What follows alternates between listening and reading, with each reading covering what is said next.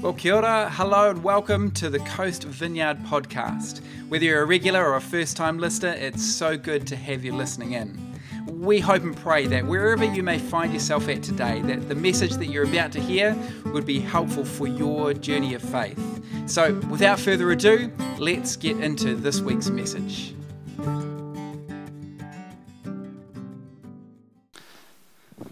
I always sit down because I feel like it's unfair for me to have to stand when you're all sitting. So, um, wonderful. Hey, when I got the email, um, I think I think that's how I was invited to come and speak. It really uh, one thing came to mind first and foremost, and that was, oh, poor Coast. I didn't know things had gotten that bad. You know, like oh, I'm so sorry. You know, and and starting the Winter Collective. But I wanted to start by just sort of saying a little bit about who I am. I was born and raised in a very small town in the east coast of America called, um, the town I grew up in was Strasburg, but Pennsylvania. If any, anyone know where Pennsylvania is? Yeah, yeah, great. Um, so very, very historic. I think the town that I grew up in was, was founded around 1770, around that point. Um, very much. Anyone heard of Amish?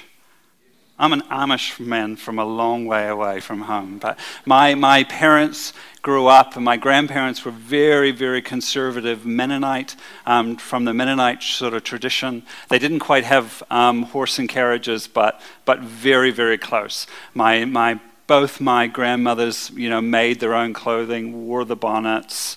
Um, yeah, so very different from, from here huge families. My mum is one of 12 children. My dad is one of nine. I have hundreds of first and second cousins. And, and of them, I am the only one who does not live in America, and most of which don't actually, that still actually live in that Pennsylvania area. So, so my waka has blown way off course. Like I am way, way away. Um, and as the story normally goes, it is, it is love, it is Aroha who that brought me here in the form of my beautiful wife, Angela. Um, she's a Feilding girl, born and raised. She loves that, you know, proud Feilding girl. Woohoo! Uh, I'm going to be in trouble for that. Um, yeah, we have, we have three children. We have Samuel, our, our oldest, he's 23 pause for the gasps, gasps of surprise that I could be so young, look so young, and have a 23 year old son. We have a daughter, Anna, who's 21, and a son, Ethan, who's, who's 19. And then as of six months ago, I've got a six month old, um, six month old, yeah, son in law named Keegan. So Keegan and Anna got married in, in November, I think it was, yeah. So that's, that's our family. That's a little bit about who, who I am. Work wise, as Stanley said, we, we pastor Mahurangi Vineyard Church. I should say lead because my accent makes it sound like I pester them, but, but yeah, it is, it is could, both could be true. We live in Algies Bay, which is just an incredible place for someone who's grown up um, hours and hours and hours away from the sea to be able to walk out and, or wake up and, and see the ocean every day is, is an incredible privilege. And we've been leading that church for about 13 years. Um, and so I just really wanted to start by saying, my countdown clock isn't going, so I'm gonna. That's not what I wanted to start by saying, but um, there we go. Oh, look, I've gained some time. That's right. I wanted to start by saying genuinely what you guys are doing as far as allowing space and being gracious for, for this season of sabbatical is really, really commendable. I, I, think, you know, it really speaks very highly of, of a group of people who, who honor and actually care for their leaders to, to make that space, to make that, to have that grace for like having to have randoms like Lyndon come and speak. You know, like that really does mean something. And, it, and I think, well done. So well done, you guys. I, I, mean that genuinely. It is incalculable the benefits that this season will have for, for Matt and Jacinda. So um, you know, and you guys are to thank for that. So excellent. Well done. All right. Hey, uh, you know, on times like this, I kind of always have, I love to speak in the context of, of um, series and kind of things flowing through. But, but on the odd occasion where something like this happens, I kind of pull from. Uh, you know, a little bit melodramatic. It might be my heritage, but I love to do. I imagine thinking like, what are my life messages? What are those things that you know, like if this was the last time you ever got to hear me speak, you can celebrate. You know, no um, something to leave you with. And, and, I have a few of them, or I have a couple of them anyway. One, one particularly is generosity. Like, generosity for me is just a way of life. I just think we cannot go wrong as people living generous lives, living open handed, open hearted lives, being generous with, with how we view people, being generous as the way uh, with our money, with our time, with our energy, that's not what I'm going to talk about, though. Another one is, is what we were thinking about when, when, you think, when we sang that song about running. To me, uh, I always think back to one of the stories that Jesus told in, in the Bible where about, about we, well, we would call it the prodigal son, but I love the fact that it's reworded the running father. Do you, you've heard of that? Have you heard of that, so that being the fact that the whole point of that story, or, or the main focus of that story, is not on the son, or the, or the older son or the younger one. If you want to know what God is like, read that story. Dig into that story. Like press in. Know that, that the father in that story that runs after his son, who embraces him, who doesn't even let the words out of his mouth to say all about all of the things I've done wrong, who restores him before he even got a chance to open his mouth. That's what God is like. That's not what I'm going to talk about either. So, um, so this morning, actually, what I want to do is my, is my third sort of life um, kind of message that, that I'd love to think about. And, and as a little bit of a, a filter, if, I, if you can, is uh, when I talk about you, I'd love for you to try to filter and call to mind you as in yes, you, your family, who you are. But also, if you could, try to filter through you as in you. Coast Vineyard. I don't know, do you guys use that word, that kind of the context of family, when you consider this gathering? Like, like think of you as in all of you. Those, all of you are here, but all those who, who aren't here either. Um, and, and I think that will give you a whole lot more, more sort of context. I, I love the fact that, um, if we can put that first slide up, I'm going to be reading from, from Philippians. So if you've got a Bible, um, you know, those old paper books, you know, or if you have a device with a Bible on it, we're going to, we're going to be in Philippians this morning, and I think we have it up there already. And the idea, and Philippians is a book of the Bible written by a guy named Paul. He's probably the, the major contributor to the New Testament. And Paul is, is writing this letter to, to the church that he founded or planted in this place called Philippi. Can, we show, can I show you the map? Sorry. So, so this is a, a, modern day Google map. Paul didn't have a car, so it would have taken him well more than 20 hours and 17 minutes to get there. But you can see Rome, which was the center of the world in this first century. So Paul planted, this church around 50, 55 um, AD, early, you know, sort of mid, mid first century. And so that was his missionary trip. That road, when you, you cross over, um, and we get over into the eastern part of, of well, excuse me, the northern part of Greece, um, that is the Egnatian Way, or the, um, the Via Egnatia, or the Egnatian Way. That road is still visible in many parts of along the way. And so, so Philippi is the eastern stretch of what is the Roman Empire sort of gone off notes. But, you know, it's a, it's a matter of how many people have lived in Orewa for a while.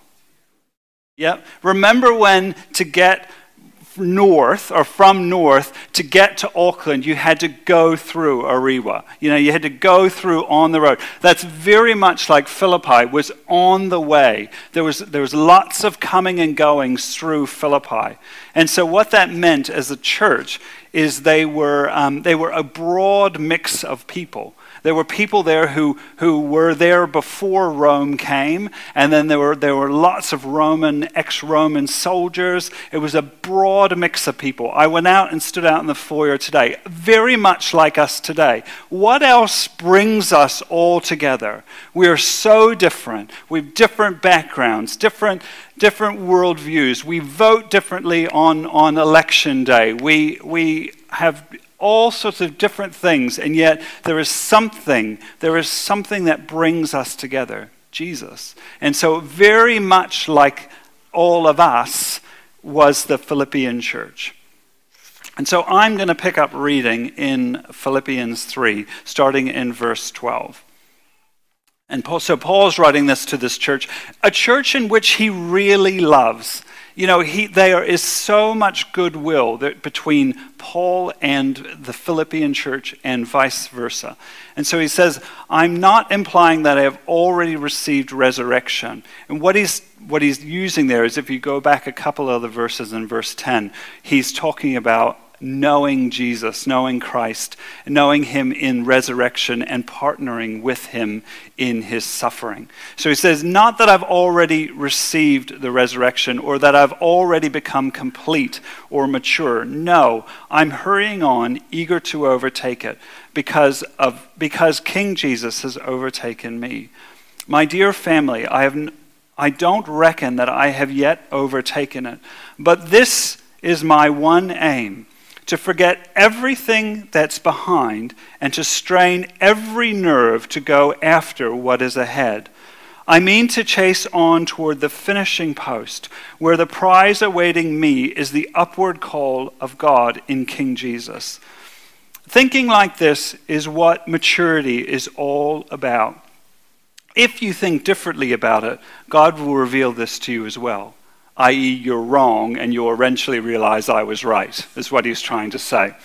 Love Paul. Only let's be sure to keep in line with the positions that we have reached. You know, like I said, Paul, well, if you may or may not know, Paul is actually writing this letter from prison theologians are argue which prison it was. I don't think it actually matters. Being in prison is being in prison, isn't it? It really isn't probably something a hill to die on. But so he's writing this from a prison somewhere. And like I said, he really, really loves this group of people, and they really love him. And there are some really big themes that run through the entire book uh, or the entire letter um, that Paul is writing to his people. And these themes are really what makes this letter, which was written thousands of years ago to a different group of people, it is those themes or those threads that run all the way through that mean and make what we're about, what we've just read, really applicable to us, to you today as a church family, in your inner Orewa, um, trying to follow Jesus, working together, being so different and yet having a common goal. Um, it's what makes it makes it so applicable to us today. There, and some of those themes are, are joy. I'm not going to talk too much about that today, or at all, actually. But, but joy, as in Paul writes it, not when everything is going well, but joy in the midst of very difficult circumstances. The fact that you could write a letter which has a major theme of joy while in prison is, is, is quite extraordinary. One of the other big themes is, is this idea of, of partnership. Paul talks and, and, encourages this church and encourages you, encourages us to partner, partner with one another and partner with Jesus.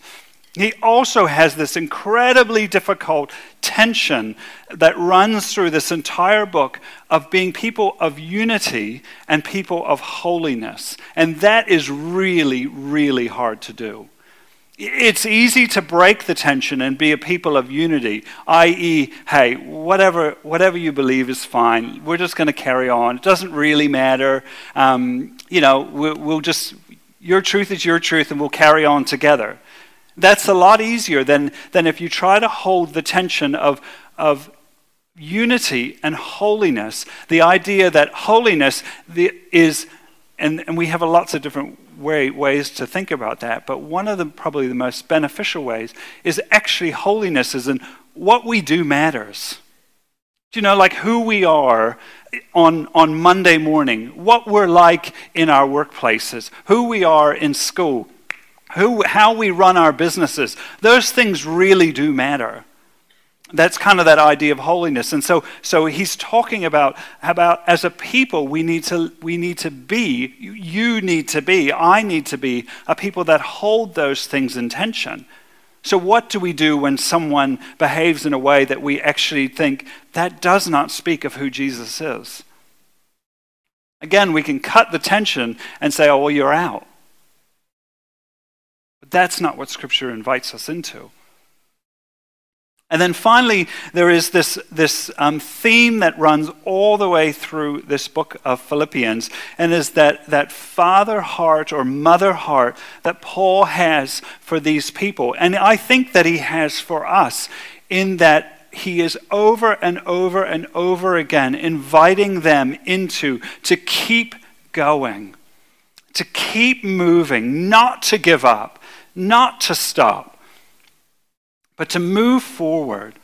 You know, this, mor- this morning's text, and in many, wa- in many ways, is an extension of, if you're, if you're familiar with this, this letter in Philippians, can be stretched, that thread of this morning, what we read, can be stretched all the way back to the very beginning of the letter in verses verse 6, which is, Of this I am convinced. This is Paul writing in, in chapter 1, verse 6.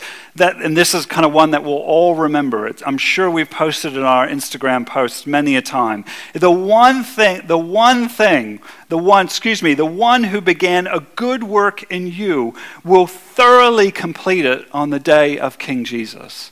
Remember that? Did you post that? Come on. Pass up. And it's this idea that Paul is reminding them, reminding us 2,000 years plus later, that we are all part of a bigger story. That our life is a story. We have a story in our, in our own life, but, but Coast Vineyard has a story. And your story is part of Mahurangi Vineyard story, which is part of, of the story of the church, the Big C church. I, I recently, speaking of, you know, sort of social media, I have a real love-hate relationship with it. I, you know, go through seasons of spending way too much time on it and then, and then sort of purge, seasons where I purge myself of its pure evil. And then I, um, and then I get sucked back in. But recently, um, I had seen a post where someone had put on um, a quote from a a church leader about, from about 150 years ago. And, and they were using the quote as an indictment on today's kind of faith church culture. They obviously had seen something they didn't like. And so they used this quote from about 150 years ago to, as an indictment to where, where, the way things were going. And so I made the terrible mistake of clicking onto it and starting to read the comments. Did you ever do that? And you think, oh, why? Why have I done this? And so I read the comment, and the first comment was, wow. You'll, you'll sense in my tone the sarcasm. Wow, um, so prophetic. You know, like they were sort of, they thought this was incredible. That, and, and really, maybe, maybe the, the person was prophetic, but to be honest, if you, if you know the story of the church, if you know the, the history of church, there really wasn't much there, there, it really didn't, it didn't need prophecy to get there. As a story, we have in our church story, we go through cycles and patterns. You aware of that? Like, like there is nothing new under the sun. Um, we, we tend to sort of, a bit like as people too, you, you sort of cling to something like a few, or getting ready for the wedding. I went through a cycle of like eating really good like, like and, and exercising a lot because I wanted to be a good looking father of the bride walking down the aisle. And, and, and now that cycle has swung to heading to the donut shop and who cares? The wedding's over, you know, and it's heading into winter, so I've got baggy shirts to cover everything. And so, um, you know, but, but the church has done that. We've, we've swing from one to another. And some of the swings we've done is, is sort of looking at, you know, we can be so heavy into swing over to this point of fo- overemphasizing the idea of getting saved. And hear me, that's not that's not a bad thing. But when we swing so far into getting saved, or we can swing so far into going to heaven one day when we die, I, I love, I have a massive, massive um, love of music, and it, and it goes across many, many genres of music. Um, one of which is I love old country bluegrass hymns a couple of look there's a couple of sheepish country music fans. We'll have a ministry time for us later but um, but if you if you're ever want to test my theory is have a listen to the theology of some of those country music songs and you realize man we swing. Like there's there's a real big swing in some of the some of the things that we're um, we believe. And so Paul is not talking about those swings. He's talking about the messy in between of getting saved, of encountering Jesus, and one day entering into eternity with him. And there is a big, messy in between that Paul is talking about that I'd love to encourage us in this morning.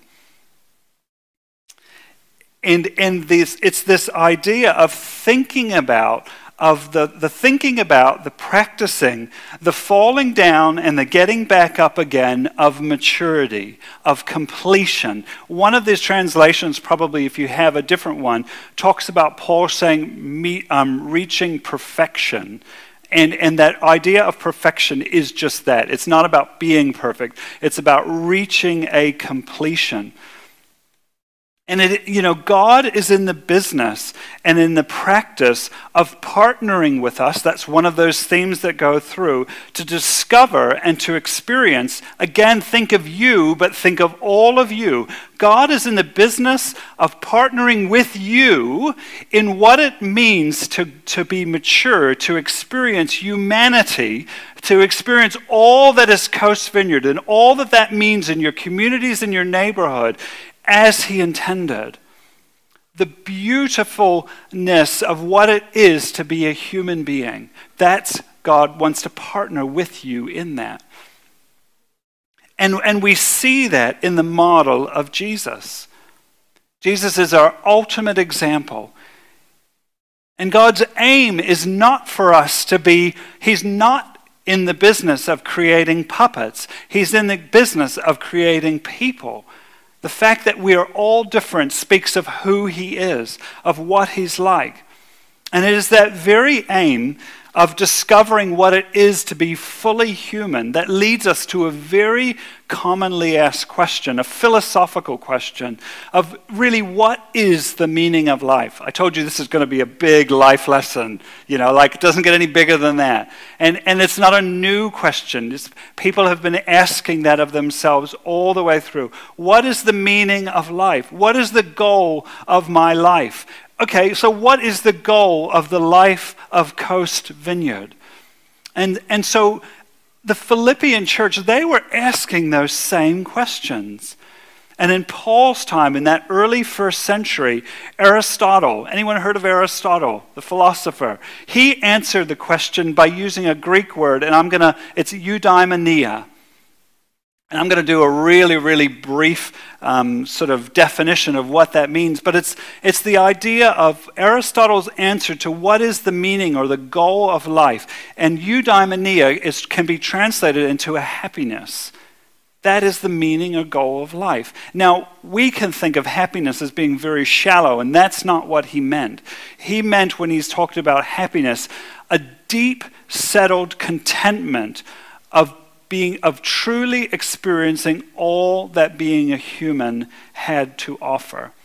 And the way of achieving that, as Aristotle would say, would be to, to work out your, your humanity by achieving a set of virtues, of going after, of, of doing, I guess we could say, the hard work of, of finding out what humanity is all about. And these virtues, the, really the tradition of, of Aristotle and those that have come all the way through today, still today, um, that idea or that pursuit of virtue was always a singular sport. We've got that photo up on here.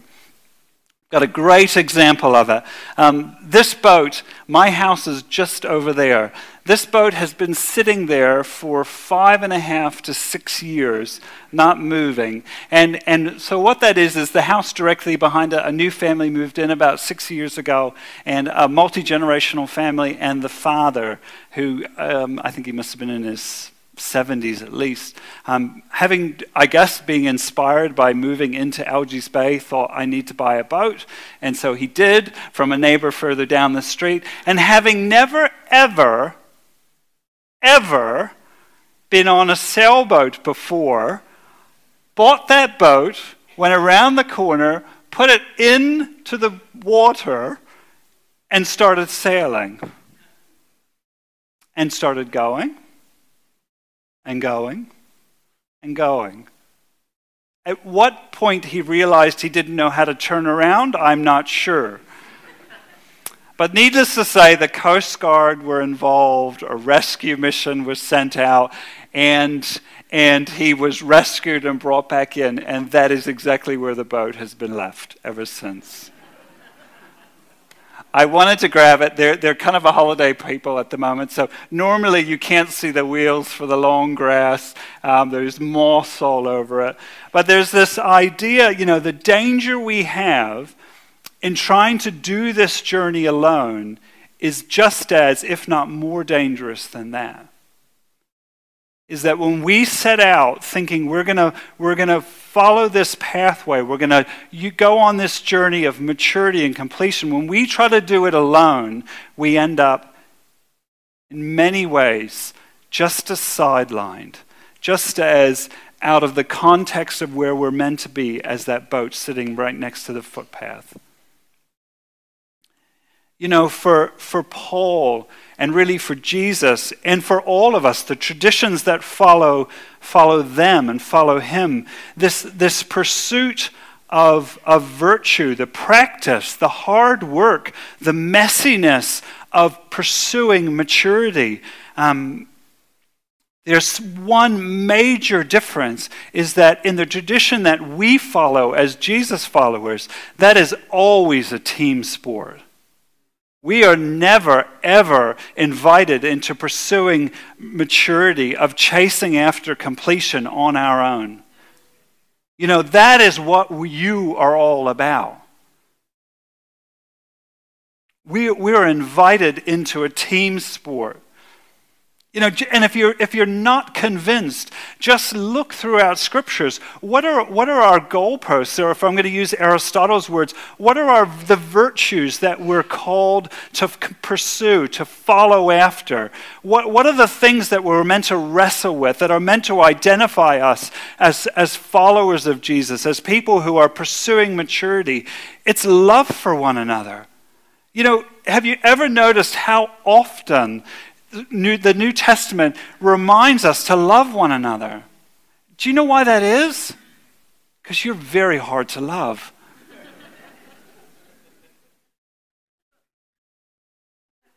Aren't we? Don't look at anyone too long. Don't give any eye contact too long. I love being able to do this. I, I, I, couldn't say that in my own church, or I'd have to look down, or otherwise someone would be worried that I'd be looking at them too long when I said it. I don't know many of you, so I can look anywhere. But, but it's to love one another, it's to have patience with one another. That's the virtue that Scripture always be patient with one another. Again, you, you only need patience when people are not doing what you want them to do or going in ways you don't want. You know, like, like that's what we're called to do. You need other people to be patient, to practice patience kindness. You know, we're invited into this virtue of kindness because it's, it's a, it takes a lot to be kind to one another. Generosity. Again, our goal is to keep going, but to keep going together. I've got a video. I'd love it if we could, we could put that up. Think we have sound. So this remember a few months ago where we all became huge sailing experts? Remember that? Remember when we all knew what it was all about? Do we not have any sound?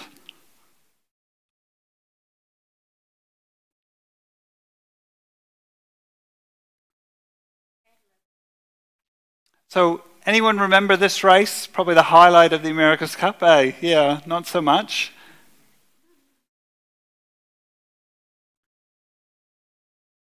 Um, we got a little bit. So this is the point in I think it was race six, maybe, um, where where we were within a few, I think, sort of within ten meters uh, or so of of overtaking, and then hit this patch of wind and, and everything stopped. I can remember myself, I'm a little bit of a defeatist. I thought, here we go again, eh? It's all over. You know, this is it. We're going to lose all the rest of the races. It's going to be repeat of everything terrible and bad that's happened before. And, and so, um, yeah, and so we sat.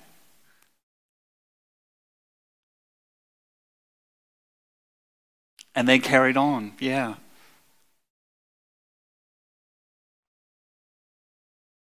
Oh, well, we'll, we'll leave it there, actually. And so um, we all know what happened. We all know that, that, you know, everyone on that boat, or no one on that boat, gave up. That just as intense as when they were winning, was so their intensity and their drivenness, their single eyedness, as when they were sitting dead in the water and, their, and the other boat was carrying on, screaming way ahead. That no one on that boat at any time gave up. And there's something really amazing. It's really the title of my message. Is Peter Burling said something in the in the comms of when they were sort of just kind of regrouping, and he said this. It's a long race, boys. It's a long race. Can I remind you, Coast Vineyard, that you're in a long race? That for, for all of us, we, we are in this long race. And there's something else that goes on in the background behind it, which, which I really want to use as probably the, the springboard for our, um, our ministry time this morning. So maybe if, if the guys want to come up behind me is, is in the background of, the, of that video, you can hear the commentators, and there's one particular commentator, and of course it had an American accent, you know, like, oh man. And he's going in the background saying, big mistake. Oh, big mistake. Oh man, a big mistake. And, and, and, I, and I just sort of thought, man, this is so true in life. You know, we, we all have those inner commentators, and probably the cruelest of our commentators are the ones that are in our head, reminding us of those times, reminding us of the big mistakes of life.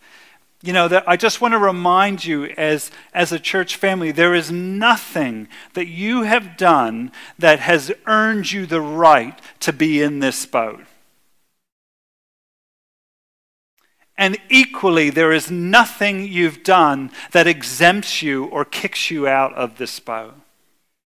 And this boat needs you to do you 100%. You know, this boat needs all of you to, to keep, as Paul said, every nerve fixed on of running toward Jesus, of following Jesus of not giving up, of not being overwhelmed by the situations and circumstances that you're in. You know, he says, forgetting, Paul said, forgetting everything that lies behind, everything that's happened. For Paul, in his context, he would have been talking about, he was very, he was very proud. He, he, Paul, was the superstar of his day. You know, he was a Jew. He was a he had everything in his basket. He was the top of the top. And he's saying all of that means nothing in following Jesus. It has, it has no value. And equally, all of the things that we, we maybe be ashamed of or where we've come from or, or, or the falling down, none of that means anything because we're invited to get up again.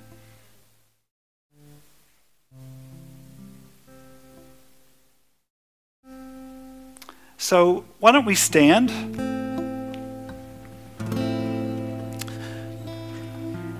Just in, in praying for you guys, in, in sort of coming this morning, I, I really thought I would love to invite um, those of you in, in one way who, who, like that commentator, have had this voice in your head saying, Oh, big mistake. Like, oh, what have you done? Why, why, have you, why did you do that? You know, and, and I know for myself, I've, I've had a journey of really wrestling um, for most of my adult life with, with fear and that idea or that sort of that, that voice that says you're, you're not enough, that, that this, you know, it's not going to work. And so I would love particularly to just really to pray with you, for you, if, if you have been if you have been um, kind of really wrestling with that inner inner critic that wants to say that you know your race is over. I'd love you to respond maybe and i know it takes lots of bravery to do it um, but, but just coming forward. And, and i know there's lots of people who'd love to pray with you as well